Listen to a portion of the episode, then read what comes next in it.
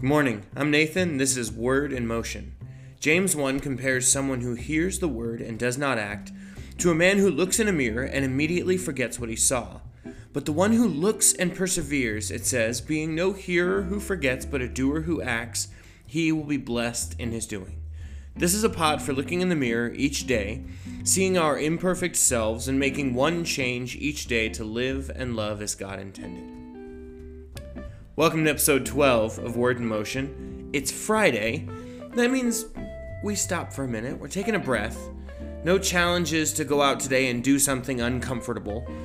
Uh, not even really pointing out how far we are from the perfect standard God has set. Uh, believe me, there's plenty of time for that later. Today we Sabbath in the Psalms. And we're heading over to Psalm six today. And when I was young, this was... It's one of my favorite chapters in the Bible. In fact, it was one of my first, quote-unquote, favorite chapters. And I didn't really understand a lot of it, but I understood verse four, and I understood verse nine. And that was enough, and you'll see, you'll see as we read through it why. Uh, let's start in verse one.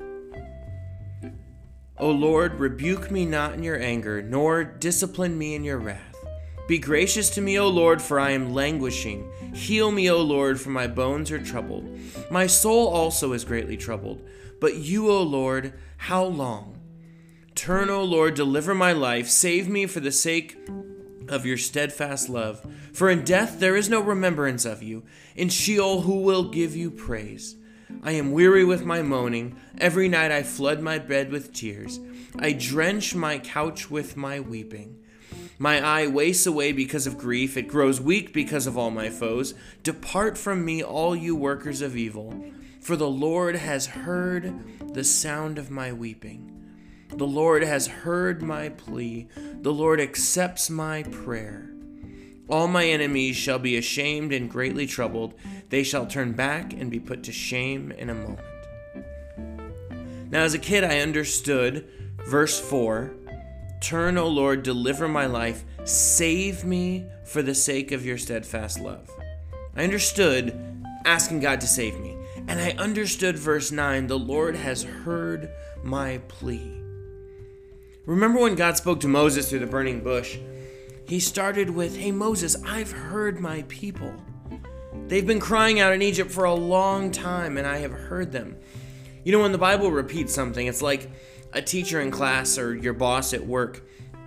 When you hear something repeated, it's probably important. It's probably something you should pay attention to.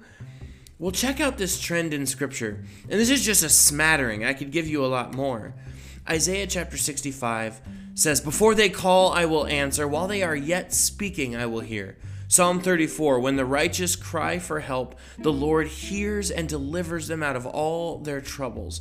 Psalm one forty-five says, he fulfills the desire of those who fear him. He also hears their cry and saves them.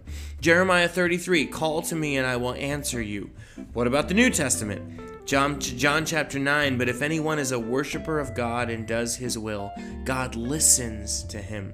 First Peter three, for the eyes of the Lord are on the righteous, and his ears are open to their prayer.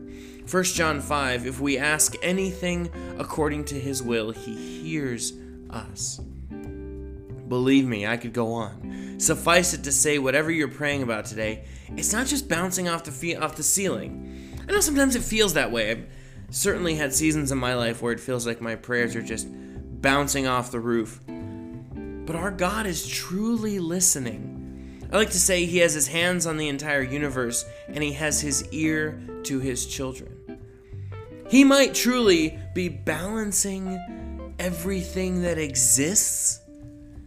He sees the stretches of the universe. He also sees the stretches of time, but he is also finely tuned to the prayers of his children.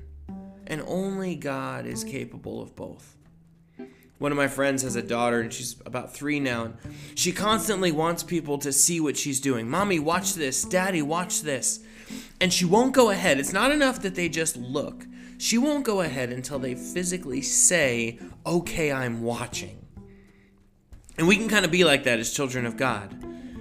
Well, I'm happy to say, child of God, that he is watching. He is listening. There will certainly be challenges for you this weekend. There will certainly be things that feel outside of your control. And so go into this weekend knowing for certain that your Father who loves you is watching, is listening. I hope that brings you some comfort when you need it this weekend. Let me pray for you. Father God, King of heaven, Creator of the universe, thank you for hearing our prayers. Thank you for being trustworthy and faithful and good. Thank you for your love. Lord, help us to trust you. Help us to lean on you when things feel out of control. Lord, help us to cry out to you, knowing that you promise to hear us. Lord, and give us confidence not in our own strength, but in who you are. God, I pray that you would look after those going into the weekend, whatever they're facing, and uh, prepare us for those challenges as we lean on you. In Jesus' name, amen. Hey, I'm Nathan. This is Word in Motion. We'll be back in Acts on Monday. Have a great weekend.